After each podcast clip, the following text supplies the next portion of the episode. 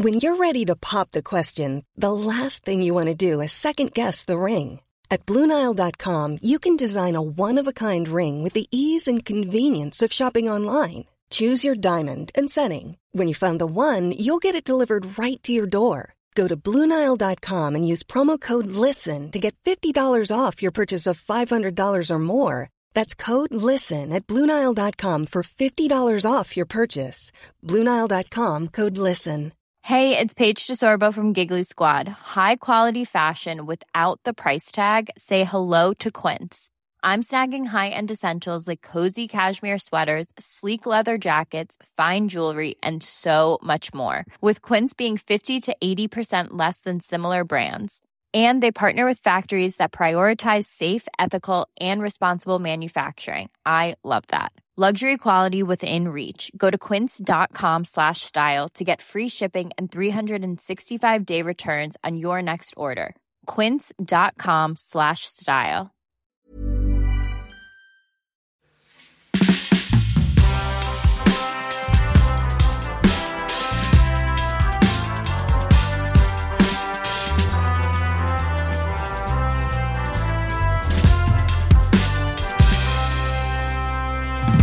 Till vardags känner vi honom som guldmedaljören från OS i Vancouver. Han har skrivit boken Fairy Tales och är expertkommentator för SVT. Nu driver han projektet Fossilfri 2025 där han tillsammans med sin fru ska bli helt fossilfria till år 2025. Men idag är han statsminister för en dag. Välkommen statsminister Björn Ferry. Stort tack. Hur mår statsministern? Ja, jag mår som jag förtjänar och det är ju riktigt bra. Ja, vad härligt. Du, eh, du har ju precis klivit på din post som eh, statsminister. Eh, vad är det första statsminister Ferry gör? Ja, men nu är jag ju ansvarig för landet, så det första jag gör, det är ju nog att eh, alla statligt anställda, de får liksom gå ut en stund. Jag kör en liten storstädning i garderoben, eller en feng shui-städning av huset. Ut med allt och sen plockar jag bara tillbaks det som jag egentligen använder eller har behov av. Och eh, ja, som stats, nu när jag är statsminister, då tror jag nog staten kommer att vara lite mindre än vad den är idag. Mycket kommer att komma tillbaks. Men eh, jag tror ju lite sådär som att, ja, Arbetsförmedlingen och Lantmäteriet hänger lite löst, sådär. Så att det, kanske att jag sår ett frö till att kolla det här med medborgarlön i någon form För det är mycket som jag tycker man skulle kunna spara in på. Det känns så. Det är många som jobbar med att administrera andra. Mm. Så jag är någonstans ansvarig för vad vi gör med skattepengarna. Så att vi börjar med att plocka ut allt och sen plocka tillbaka det som vi behöver. Så att de får gå ut lite, det innebär att de egentligen får... Vi, vi tar bort alla tjänster och sen så får vi se vad vi behöver. Är det så vi ska Ja, tolka det? istället för att man börjar som... Börja om, ett vitt ark och så plockar vi in. Det är ju någonstans vi folket som bestämmer hur vi ska organisera det är inte staten som bestämmer folk, det är någonstans tvärtom. Det är ju vi som är staten. Och vad, vad, behöver vi? Ja, men vi behöver ha lite... Jag vill inte vara lärare för mina barn, vi behöver skola och jag vill ha vård och omsorg. Där. Det är lite vad vi kommer överens om. Det är det som vi ska göra, inte en massa annat. Varför jag är ju en grön liberal statsminister. Varför har det blivit så här då, tror du? Att vi sitter och administrerar andra bara? Ja, jag vet inte. Det är svårt som statsminister ska jag väl säga någonting annat, men själv tänker jag att vad beror det på? Vi ska skapa jobb och för mig är det lite konstigt. Jag har alltid själv strävat efter att inte jobba så mycket och jag tror de flesta egentligen har den bilden att de vill jobba mindre. Och sen kräver vi rätt till heltid. och det är lite märkligt egentligen, för de flesta vill väl jobba mindre. Men eh, det är någonstans är vi kanske lurade. Vi kräver rätt att få jobba jättemycket. Ja, varför blir det så här? Fler och fler jobbar med, ja det är någonting med utveckling helt enkelt. Vi ska ju ägna oss åt tjänster. Men det har vi väl alltid gjort, men nu ska vi ha betalt för det. Om vi tittar på din vision för Sverige. Ja.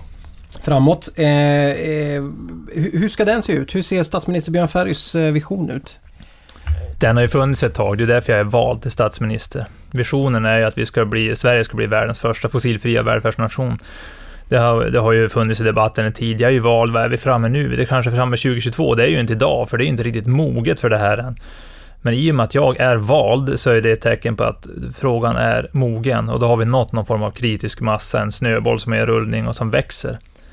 Och det har vi gjort tack vare att vi har varit skickliga på att få in nyckelpersoner, verkligen förstå det här med klimatfrågan och vägen framåt. Och att eh, vi har fått dem att... Jag ser framför mig artister, författare, kulturpersonligheter, idrottsstjärnor, att en viss mängd av dem har förstått kärnan i vart vi är på väg. Och så har de skrivit den fantastiska romanen, gjort den fantastiska filmen. De har börjat leva den här visionen. Och det är deras följare som nu har röstat fram mig till statsminister. För folk lyssnar inte på politiker och forskare. Det har jag ju märkt. Så därför så är det bättre att använda andra som folk lyssnar på. Så det är klart, det spelar ju stor roll när Zlatan berättar att han inte har åkt på utlandssemester på fem år, utan de alltid turistar i Sverige. Det gjorde ju oerhört mycket för att vi minskar utrikesflygresor. Så körde det... dressin hela sommaren, familjen Ibrahimovic. Ja, ja, ja. ja. Och det, det är ju en oerhörd... Alltså, tack Zlatan. Det är du ja. som har gjort att jag har kunnat bli vald till statsminister. Så att eh, där har vi kommit och att den hållbara livsstilen som någonting eftersträvansvärt. Det, vi har nått kritisk massa och nu är det en snöboll som inte går att stoppa. Det är ju därför jag är vald. Och jag har ju bara egentligen som fått ett mandat att hålla fokus på målet, att vi verkligen kommer fram dit.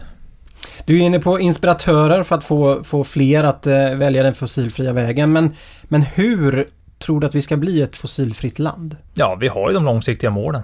Vi vet ju, nu har vi, ska ha ett helt förnyelsebart energisystem till år 2045. Nu börjar man skärpa det till 2040 kanske. Om än att kärnkraften blir kvar på ett hörn. Vi ska ju sänka utsläppen från transportsektorn med 70 procent till 2030. Det är vi överens om. Och då är det ju bara att sätta upp vad gör vi för att nå målen. Och självklart handlar det om elektrifiering av egentligen alla transporter på sikt. Fast vi pratar mycket annat, men på sikt så är det nog alla transporter. Och givetvis energisystemet. Och får vi det, då blir ju maten hållbar. Vi ska måste ställa om jordbruket också. Det är många saker vi måste göra. Vi ska sluta importera massa kött, vi ska göra det själv. Och vi kommer att satsa på svensk turism och så vidare. Det är många saker som vi kommer att göra och vi ska ju vara den där förebilden i världen. Vi lyckas med det här och då blir vi, precis som den här idrottsstjärnan eller artisten, så blir vi det land som de andra vill vara som. De skulle gärna vilja bo i ett land som Sverige. De tittar på oss och försöker härma och göra likadant. Och de har en dröm om att de också kan nå dit en dag. Och det som gör att vi kan nå klimatmålen från alltså Parisavtalet, klara oss under två grader och bevara världen som vi känner den idag. Du har ju själv det här projektet Fossilfri 2025. Mm. Eh, är det rimligt att landet Sverige är fossilfritt till 2025? Nej, det är helt omöjligt. Och det, ju, det, går inte till 2030 heller, inte 2035, men ja, vi måste ju någonstans till 2040. Annars så kommer ju det här inte att funka. Men det är därför som jag och min familj har satt upp det målet. Det är ju för att enskilda personer måste kunna nå det här före. Det kan inte bli så att Sverige blir först och sen kommer människorna efter, utan det börjar med människorna. Och rörelsen börjar ju där. Och vi, så vi lyssnar på politiker, att de ska ha visionerna, men de har ju inte det, utan det kommer ju någonstans underifrån. För en politiker, jag kan ju inte bli vald om det inte finns någon som kan välja mig. Om det finns en tillräcklig massa som är, vill gå i den här riktningen, det är först då jag kan komma med ett politiskt förslag som går igenom. Men det fanns ju inte, om vi tittar tillbaka några år där kring 2017, då gick det inte att göra så mycket för människor var inte redo för det då. Men det känns ju också som oceaner av tid, 2040, 2045. Eh, det händer ju hända väldigt mycket. Är, är vi inte för, eh, för slappa i de här målen? Ska vi inte bara sätta ner foten? Eller behöver det ta tid? Ja, men det är ju tid. Det beror på vilka perspektiv man pratar om. Jag menar, vår människan har funnits i 200 000 år, Homo sapiens. Det är ju lite längre tid. Och de innan, nu pratar vi många miljoner år. Och planeten, det är miljarder år. så att det, det här med... så de här 20 åren framåt? Lite, ja, ja, lite sådär när neandertalarna dog ut och så började vi prata om 20 år som lång tid. Ja, det, det är en kort tid och ska vi hinna, då måste vi börja nu. Det brukar likna, men folk frågar mig tidigare på med elitidrott, vad gör du på sommaren då? Ja, men vet, det är alltid ont om tid i konkurrens med andra om man ska hinna nå fram. Alltså om det pratar om ett OS som går i februari, då brukar jag likna det med att ta Bibeln och så ska du läsa den. Men du ska inte bara läsa den, du ska läsa och lära den utan till. När börjar du då? Ja, då är det bara att börja idag. Och du kommer ändå inte ha en stor chans att klara det, men du måste börja idag och jobba stenhårt minst åtta timmar om dagen för att överhuvudtaget ha chansen. Och så är det med den här frågan. Det låter som att det är långt bort, men för varje dag som vi väntar så blir bara uppgiften större och större. Och det är väl det som har varit ett problem. Vi har känt till det här nu sedan 60-talet, 70-talet, eh, i början på 90-talet, då var politikerna allihop egentligen medvetna om det här. Men det är först nu vi har kunnat få till ett globalt avtal. Vi har tappat mycket tid. Det gör att vi måste göra mycket mer från nu och framåt. Du pratar ju en del om, om folkets engagemang. Jag vet för en tio, ja, tio år sedan ungefär, då var det en väldigt stor miljörörelse som drog igång med... Det var ju livekonserter som livesändes över hela världen och sådär. Men det känns som att folkets engagemang har liksom stannat in Ja, lite ja. grann. Ja. Vad beror det på då tror du? För det, Jo, men det, har inte stannat in Nej, och det är väl ganska enkelt. Det är precis det du säger. Du tycker att 2040 låter långt bort. Men ofta så pratar man om nästa århundrade. Uppvärmning till år 2100. Och vanligt folk, de kan inte ens relatera till det. Själv är jag människa, jag gillar att tänka långsiktigt. Jag tycker det är kort tid. Jag, gillar, jag kan tänka, hur blir, kan det bli nästa istid? Hur blir det då? Hur var den förra istiden? Sånt där. Alltså, visst, jag gillar att tänka så. Men de flesta, de har ju svårt att tänka längre än möjligtvis ett år. Och det måste man ju acceptera. Då måste man utforma retoriken efter det. Så det gäller att flytta det närmare. Man kan inte prata om 2100, lika lite som man kan prata om isbjörn. Det är ingen som har träffat en isbjörn. Det är ingen som har varit på en smältande glaciär. Det är ingen som har varit på en sjunkande ö eller i Bangladesh eller vart man har varit. Det är ingen som har varit i någon svältkatastrof i Afrika. Det är ingen som har upplevt torka i Chad. Så det... Vi pratar ju om saker som folk inte kan relatera till. Då måste man ju flytta frågorna närmare. Och då kanske man måste skifta lite fokus på vad det är man pratar om, men att ändå nå samma mål du, för att nå hit då Mm. så bör man ha eh, kanske eh, teamet runt omkring sig. Ja, Eh, regeringen Ferry. Hur ser den ut? den har en... Jag vill nog ha en regering som har en stark, eh, jag ska säga, en internationell prägel. För de här frågorna är ju egentligen inte så lokala, de är internationella. Så min regering och huvudspelarna i den, de kommer att lägga mer än hälften av sin arbetstid i EU. För där tycker jag vi har gjort en miss historiskt, att vi har skickat B-laget till EU och sen har vi haft A-laget hemma. Det där måste vi vrida om, för det är egentligen på den större spelplanen som de avgörande besluten fattas och det är där vi ska påverka. Och inte fokusera så himla mycket på vilket år vi ska sätta betyg på barn i skolan i Sverige. Så det blir det. Så jag tror jag börjar med att plocka tillbaka Anders Borg som finansminister. För han har den internationella respekten. Och sen sätter ju jag uppgiften i händerna på det, det här du ska lösa, då löser han ju det. Och nu är det ett, ett hållbarhetsfokus och det är visionen om att vi ska bli världens första fossilfria välfärdsnation. Det är det som är uppgiften, Anders Borg. Då får han utforma skattesystemet och spelreglerna efter det, för det kan han och det litar jag på. Så Anders Borg som finansminister. Ja, ja, ja. Mm. Och vi behöver ingen miljöminister heller. Det kan vi stryka på en gång eftersom vi har vår vision och alla beslut vi fattar ska ju leda till vår vision. Så då finns det ingen poäng att ha någon speciell miljöminister. Alla beslut strävar emot det här. Så bort med alla sådana där lull-lull som bara ska finnas för att det ska se snyggt ut men att de inte ska göra så mycket. Så några få tunga poster. Finansministern finns ju kvar. Maria Wetterstrand får göra comeback, tidigare språkröret i MP. Det här är ju en grön liberal regering, eller jag är en grön liberal statsminister. Men jag vill också få med bredden. Det här är ingen nischfråga. Vi ska inte bara ha några barrikadmänniskor som, som är ultraveganer och vad det är. Visst, de finns och de är bra att de driver på, men huvuddelen av de andra, de vill inte lyssna på dem.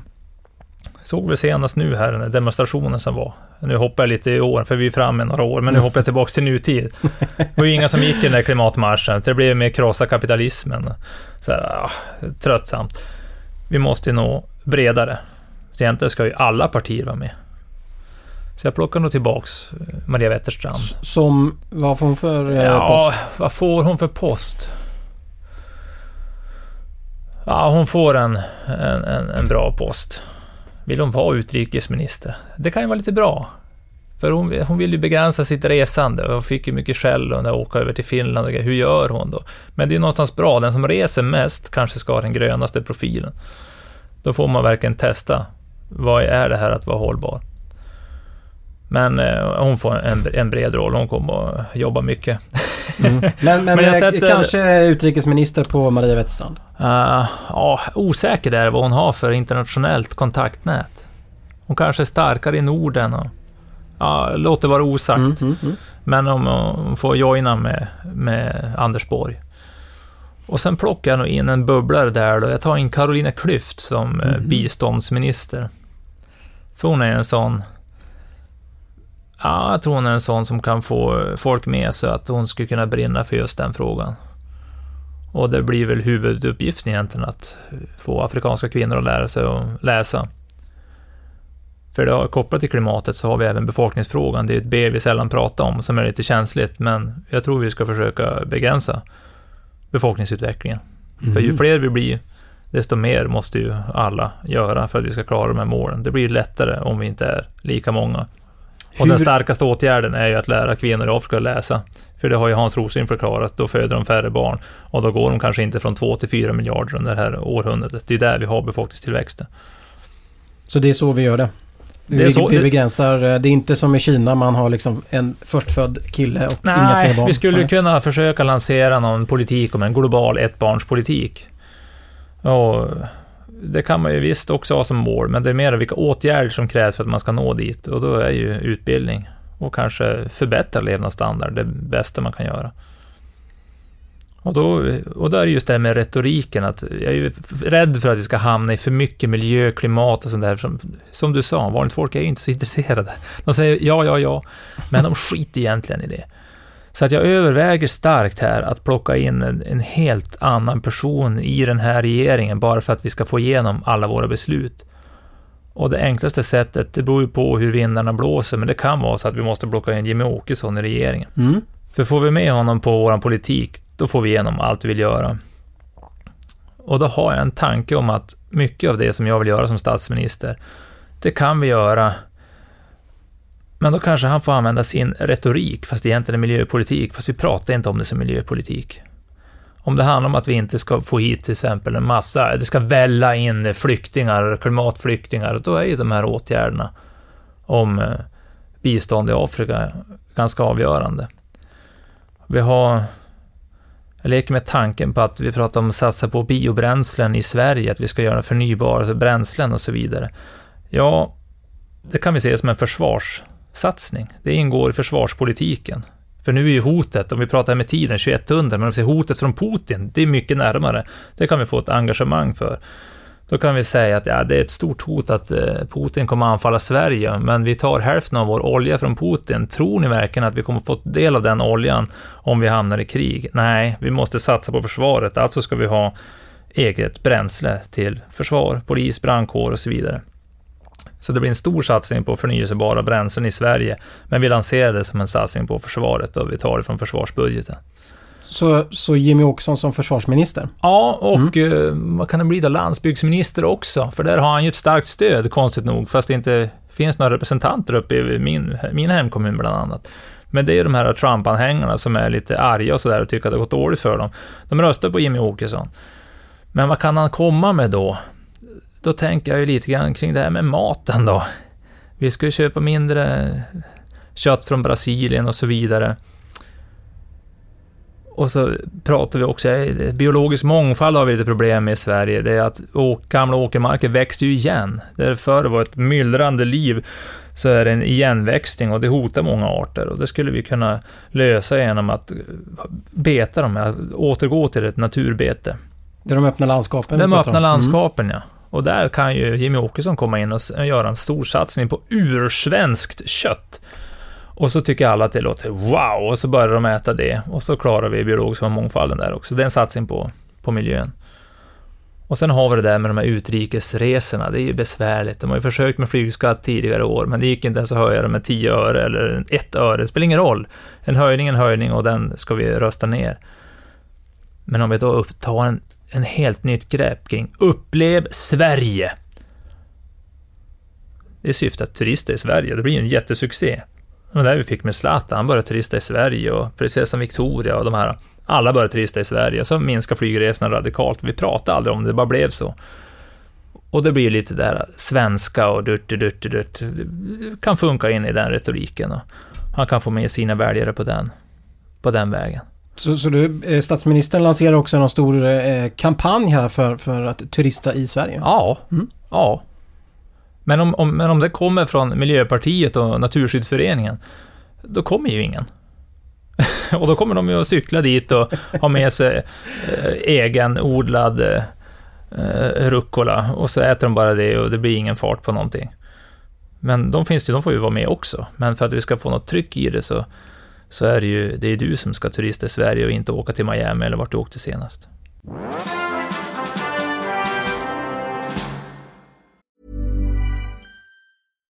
If you're looking for plump lips that last, you need to know about Juvederm lip fillers. With Juvederm Volbella XC and Juvederm Ultra XC, your lip look, whether it's subtle or bold, can last up to one full year with optimal treatment and no additional maintenance. Find a licensed specialist and see if it's right for you at juvederm.com today. That's J U V E D E R M.com. Add fullness to lips in adults over 21 with Juvederm Volbella XC or Juvederm Ultra XC. Do not use if you have severe allergies or a history of severe allergic reactions, or if you're allergic to lidocaine or the proteins used in Juvederm. Tell your doctor if you have a history of scarring or taking medicines that decrease the body's immune response or that can prolong bleeding. Common side effects include injection site redness, swelling, pain, tenderness, firmness, lumps, bumps, bruising, discoloration, or itching. As with all fillers, there's a rare risk of unintentional injection into a blood vessel, which can cause vision abnormalities, blindness, stroke, temporary scabs, or scarring. For full important safety information, visit juvederm.com. When you're ready to pop the question, the last thing you want to do is second guess the ring. At Bluenile.com, you can design a one of a kind ring with the ease and convenience of shopping online. Choose your diamond and setting. When you find the one, you'll get it delivered right to your door. Go to Bluenile.com and use promo code LISTEN to get $50 off your purchase of $500 or more. That's code LISTEN at Bluenile.com for $50 off your purchase. Bluenile.com code LISTEN. Hey, it's Ryan Reynolds, and I'm here with Keith, co star of my upcoming film, If, only in theaters, May 17th. Do you want to tell people the big news? All right, I'll do. Sign up now and you'll get unlimited for $15 a month and six months of Paramount Plus Essential Plan on us. Mintmobile.com slash switch. Upfront payment of $45 equivalent to $15 per month. Unlimited over 40 gigabytes per month. Face lower speeds. Videos at 480p. Active Mint customers by 531.24 get six months of Paramount Plus Essential Plan. Auto renews after six months. Offer ends May 31st, 2024. Separate Paramount Plus registration required. Terms and conditions apply if rated PG.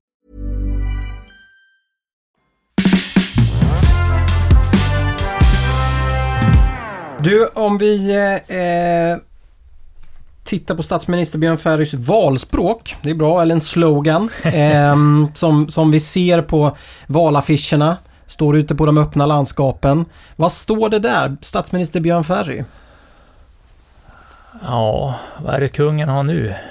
För Sverige i tiden. Ja, då tar jag bort lite från det och säger för Sverige i tid.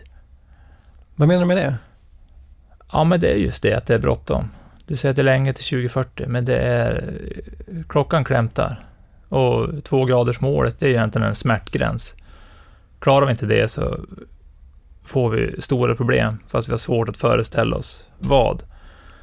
Så det är, vi gör det här för att vi ska hinna i tid. Och hinner vi i tid, då har ju hela planeten en chans att också komma i tid. Men det är tiden som rinner ut. Det är ett timglas av sand. Så därför är det för Sverige i tid. Det är den allvarliga delen. Sen kanske jag har en jag springer runt i rosa overall också. Då får jag med mig feministerna, så står det bara äntligen på den. Statsminister Björn Ferry för Sverige i tid eller statsminister Björn Ferry äntligen? Ja. Ja. Varför då? Vadå äntligen? Ja, men jag tänker på Fylking där och Nobelpriset. Jo, men det är väl någonstans... Det var väl ändå på tiden som vi har tragglat om det här, men nu har vi bestämt oss. Och nu kör vi på det här. Och man har förstått att den hållbara livsstilen, den är eftersträvansvärd. Den vill alla ha. Alla vill köra en Tesla. De vill bo i ett hus som ge, producerar mer el än vad den förbrukar. De vill uppleva Sverige och verkligen, ja, ta på sig förstoringsglasen och se allt fantastiskt som de har missat genom hela sitt liv. Det är ett högteknologiskt land där vi ligger i framkant och vi börjar någonstans leva i harmoni med vad naturen producerar. Och att bara vara en sån förebild, det blir som en stolthet att bo i ett sånt land. Ja, äntligen. Äntligen. Statsminister Björn Ferry äntligen. Eller statsminister Björn Ferry för Sverige i tid. Aha. Du, eh, eh, när man har lyssnat lite på det, du har ju valt en del eh, gamla politiker in i din regering, men det låter också som att du är eh, du är lite trött på, på politikerna. Nej, alltså jag, jag gillar egentligen det här. Men jag kan vara trött på käbblet. Förut var jag road av att titta på debatter. Alltså när jag var liten, eller mindre, jag är ju 38 nu, men jag är fortfarande jag är halvliten. Men, eh, men det blir ju det här käbblet att man som inte... Det blir svårt att förstå vad, vad är som skillnaderna, vad är det? Och så fastnar man i någonting här och nu och någon detaljfråga. Att de vågar som inte prata om de stora penseldragen och visionerna och den där som det förr fanns med folkhemmet. Den där tydliga visionen om vart det är vi ska. Det är ju ingen som riktigt som har den satt den på pränt, men det har vi gjort nu. Det är därför jag är vald. Men... Eh, nej, annars gillar jag politiker, men helst en och en. Program, mm. sådana här, typ podcast eller program som Min sanning i SVT är fantastiskt. Men en politiker kan ju aldrig säga någonting. Det är först när man slutar som de vågar säga någonting. Och det är väl det tråkiga, att man vill ju veta... Ja, man vill ju att de ska bli mer personliga men då, då blir de ju bara statsminister för en dag, sen åker de ju ut. Så det är väl det där eh, slätstrukna, att man, man har, jag har ingen aning om vad Stefan Löfven tycker personligen, utan han utstrålar ju en bild av, ja, vad då, Socialdemokratiska partiet eller regeringen. Men man blir väldigt nyfiken, vad tycker han egentligen om kärnkraften? Vad tycker han egentligen om det här? Och det skulle man vilja att de var öppna med från början. Och så att man vet vad väljer för person. Så lite mer personliga politiker helt enkelt? Ja, samtidigt som jag inte gillar den här personvalsgrejen. Om du tänker då USA eller Frankrike, det blir så här ex extremt. Då blir det bara en popularitetstävling och då kan vi lika gärna ha Idol bara, så för den som vinner det blir statsminister också. Det måste ju bygga på någon form av kunskap i grunden och ett engagemang. Men att man gärna får vara öppen med det men vi får ju skylla oss själva. Vi får de politiker vi förtjänar, precis som vi får de kvällstidningar vi förtjänar. Det är ju, det är ju vi, människorna, som styr det här. Vi har ju alla möjligheter, det är vi som väljer, det är vi som köper och betalar tidningar, det är vi som väljer våra politiker. Så kommer man och klagar. Men då är det väl någonstans, vill man ha öppenhet, då får man ju vara lite mer tolerant också. Men, gör någon ett litet fel, ut! Skandal! Och då får man ju kanske personer som är lite halvtama. Så alla är vi ett problem, eh, alla är vi en del av problemet? Ja. Ja. Men i stort så tycker jag att det är bra. Och jag känner ju själv, jag är ju aktiv på Twitter. Visst, jag har, jag har skickat till partiledare och har jättebra kontakt med forskare, professorer och allt sånt där. Jag tycker det är ett fantastiskt forum att kunna ha. Det är ju som ett demokratiskt samtal. Det är ju tillgängligt. Och det tycker jag är stort att något man borde värna om. Men klart, kommer terrorattentat och allt, då blir det som att till slut så fiser därav och sen väljer statsministern att inte ens vara i Almedalen och sådana mötesplatser. Jag var där en gång, helt fantastiskt ställe. Så det önskar mig att det kunde vara kvar. Att man kan möta en partiledare på, på stan och säga tjena, prata politik en stund och gå vidare. Och de inte ska behöva vara rädda att jag ska sticka en kniv i dem. Varför har det blivit så här då, tror du? Ja, det kanske alltid har varit så. Men folk är mer granskade nu. Det gäller ju börs också. De levde i en skyddad värld och den gamla adeln och vilka det nu är. Men nu kommer ju allt fram i ljuset. Så att man kan, det är svårt att säga en sak och göra en helt annan, för då kommer det fram. Och det är väl också bra. För då, då måste ju folk börja göra och leva som de lär och inte bara snacka en massa. Vad är politik för, för statsminister Björn Ferry? Ja, politik. Jag gillar det ju. Det är väl som det eviga, det eviga samtalet egentligen. Politik handlar ju om att prata, diskutera, vilja någonting. Att vilja förändras, vilja lära sig. Det önskar jag ju att de kunde någonstans acceptera. Ja men du, det där var ju faktiskt ett bra förslag. Vi kör på det, även om det var för en meningsmotståndare. Det är ju alltid 100% fel, 100% rätt. Jag har så svårt för det. Det känns sandlåda. Det kan inte vara så att förra regeringen gjorde 100% fel och att vi gör nu 100% rätt, eller tvärtom. Men det låter ju så och det känns barnsligt. Jag tror väljarna... Ja, man borde respektera väljarna mer. Så dumma är de inte. Men... Nej, jag gillar politik. Det handlar om samtalet och att möta människor och att vilja göra någonting bättre. Så alla är vi ju egentligen politiker, fast man förknippar det kanske med partipolitik. Du, om vi leker med tanken ja. att vi öronmärker 100 miljarder kronor från statsbudgeten till statsminister Björn Ferry. Mm. Vad gör statsministern med de här pengarna? Ja, vad gör jag? 100 miljarder, det är ganska mycket. Jo, ja, en rolig grej. Vi måste ju ta ledartröjan i den här eh, klimatfrågan. Så vi börjar med att köpa utsläppsrätter för 5 miljarder, så bara makulerar vi dem. Vi kör en Gudrun Vi, Schyman. vi vaskar. Ja. Vi bara tar dem och så. Ja, vi eldar ju inte upp dem. Nej, för hur blir det nu? Vi gräver ner dem i en eh, torvmark med syrefattig miljö så att vi någonstans lagrar kolet. Ehm, det gör vi. Och sen har jag ju sagt att jag vill ha en rejäl satsning då på skolgång för afrikanska kvinnor. Så någonstans biståndet, det, det styrs, det ska helt kopplat till vår vision. Att vi ska nå det här målet och då, då bygger det på att vi gör rätt saker i omvärlden också. Sen har jag en bubblare, ekonommiljarden. Mhm. Den lanserar du ytterligare en kampanj. Ja, det Ja. blev en, en till kampanj här. Ja, men vi pratar om högre utbildning, det är så viktigt, vi ska utbildas och så vidare. Men min erfarenhet för min ja, högstadieklass eller gymnasieklass, det, där, det är ju... Vad kan det vara? En klass på 25 personer, så kanske det är fem som egentligen ska ägna sig åt högre utbildning. Bara för att alla, vi behöver mer, så betyder det inte att fler blir studiebegåvade. Och då tycker jag väl att det är lite snett att det är så många begåvade som har valt att bli just ekonomer. För jag ser det här århundradet som vi nu är inne i, ser jag nog snarare som kanske biologins århundrade. Men de som är biologer gillar ju kanske inte att räkna, därför de börjar med biologi. Men då sätter vi en miljard att vi helt enkelt vidareutbildar ekonomer. För Till kan- biologer. Till, ja. Ja, och då har vi en bioekonomexamen helt enkelt. Som, för att det finns som en lucka. De som kan räkna, vi är typ Anders Borg-typer. Men de har jävligt dåliga kunskaper när det gäller då planeten, hur det fungerar och biologin. Ska vi nu lösa det här med maten, då måste vi kunna räkna på det här. Vad är de här grödorna? Och vi måste förstå det är kanske lite sverigedemokratiskt också, alltså gen och rasbiologi, men då tar vi det på växtriket, alltså hur kan vi odla grödor som tål eh, ett förändrat klimat och så vidare. Det är ganska höga kunskaper och då vill jag få de här som kan räkna, de ska få nya kunskaper så att vi kan få ett effektivt system. Vi är ju en grön liberal statsminister, vi kan inte bara ösa pengar så här, nu ska vi göra det här och så får det kosta vad det kosta vill. Det måste ju vara effektivt. Och vi måste ha tänkt innan så att vi gör det här på ett smart sätt. Så därför vill jag vidareutbilda de redan begåvade. Du... Har jag Eh, mer pengar då? ja. du har några miljarder kvar. Ja, jo men givetvis ska jag elektrifiera hela transportsektorn och då ska vi bygga en jättestor batterifabrik i Sverige. För det är ju någonting man hackar på elbilar. Ja, men batterierna då, det drar ju mycket, det är ju massa utsläpp när man producerar dem. ja, det är det. Det är därför vi ska ha den fabriken i Sverige. Och gärna en litiumgruva också.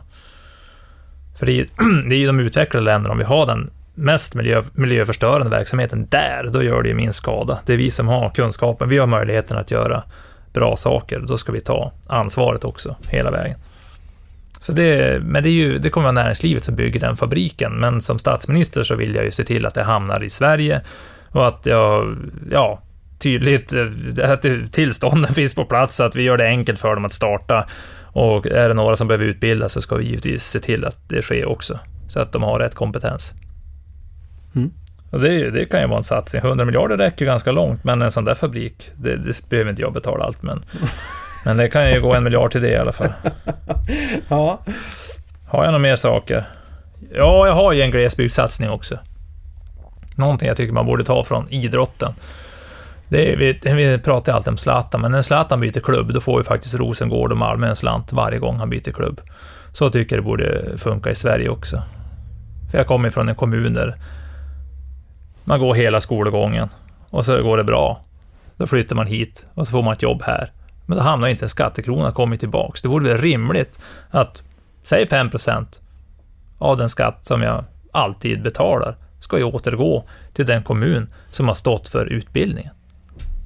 För då får man ett system där man gynnar att alla ska satsa på att ha en bra skola istället för att satsa på hmm, vad kan vi ha för att de ska stanna kvar här? Ja, men det är ju inte kanske effektivt. Se till att utbilda dem så att de blir dugliga, men ni har någon cred för det. Ni får tillbaks någonting. Varje gång någon blir en läkare och någon hoppar mellan, ja, men det kan ju vara att har jag gått 70% av min studietid i Storuman, ja, då ska en del av de här pengarna komma dit och resten kanske hamnar på i Lycksele om jag gick eh, gymnasiet där eller på universitetet i Umeå eller någonting. Det tycker jag borde vara en sund grej, för så funkar det inom idrotten. Och det har ju gjort att Barcelona inte behöver utbilda varenda fotbollsspelare, utan det gör man över hela världen, så kan man plocka talangerna när de kommer. Men man betalar för det. Det låter ju eh, som en ganska rimlig tanke att det skulle kunna funka så. Att man skulle kunna införa det här. Ja, i praktiken kanske gör det med de här systemen som finns idag, men det är ju ingen som begriper dem. Så att synliggöra vad man gör bra, det pratar man ju också om att ja, men någon form av intäkt, om man har eh, oerhört mycket vindkraft eller vattenkraft och vi producerar det, det borde kunna komma tillbaka någon krona dit. Men det gör ju inte det. Och, och det kostar inte så mycket, men det skulle vara en stark signal till... För jag är ju statsminister för Sverige. Det är hela Sverige. Och det ska man komma ihåg. Och det kostar inte så många kronor. Vi ska veta att de 76 procent av Sveriges glesbefolkade, mest glesa yta, vet du hur många som bor på den ytan? 3 procent kanske? Det bor 8400 människor där. ja, det är mycket, räknar mycket, bort- mycket mindre än Man 3%. räknar bort alla tätorter så, men du kan få 76 procent av Sveriges landyta, där bor det 8400 människor. Och så säger man att det är så dyrt att skicka posten dit, men det kostar inte mycket. Du kan ju ge dem 100 000 var, det kostar ändå ingenting. Så det är enkelt och det, det måste jag lösa också. Du, din tid som statsminister börjar ta slut. Ja, Hur, hur eh, har det varit tycker du? Jo, men det känns bra. Jag har ju folkets stöd. De har ju valt mig och nu kör vi på den här visionen och det känns bra och det är en bred koalition. Alla är ju med på båten, eller tåget. Så det, det känns bra. Men det är ju lite intensivt också. Vi har ju svårt att hinna med bordtennisträningarna på söndagarna, men det, det får man acceptera. Det har blivit dags för eh, Tal till nationen med statsminister Björn Ferry. Svenska folket sitter bänkade. Varsågod statsminister Björn Ferry. Tack. Gott folk! Ring in det nya och ring ut det gamla. I årets första skälvande minut. Ring in planetens gränser som en självklarhet i alla dina beslut. Ring ut olja, kol och gas som leder oss mot döden. Ring in åkern, havet och skogen som ger oss livsglöden. Ring ut förnekarna och katekesen. Ring in den vetenskapliga metoden och fotosyntesen. Ring ut, ring ut den fossila förbränningens fördärvade år. Ring in solens rike. Statsminister Björn Ferry, stort tack för att du tog dig tid. Tack. Jag som har intervjuat veckans statsminister heter Anders Nyberg och nu vill vi veta vem du vill se som statsminister för en dag. Maila till oss på info statsministerforendag.se eller skriv till oss via vår hemsida www.statsministerforendag.se. Om en vecka är det dags för ett nytt avsnitt av Statsminister för en dag. Vi hörs då. Hej då! Even when we're on a budget, we still deserve nice things. Quince is a place to scoop up stunning high-end goods for 50 to 80% less than similar brands. They have buttery soft cashmere sweaters starting at $50, luxurious Italian leather bags, and so much more. Plus, Quince only works with factories that use safe, ethical, and responsible manufacturing. Get the high-end goods you'll love without the high price tag with Quince. Go to quince.com slash style for free shipping and 365-day returns.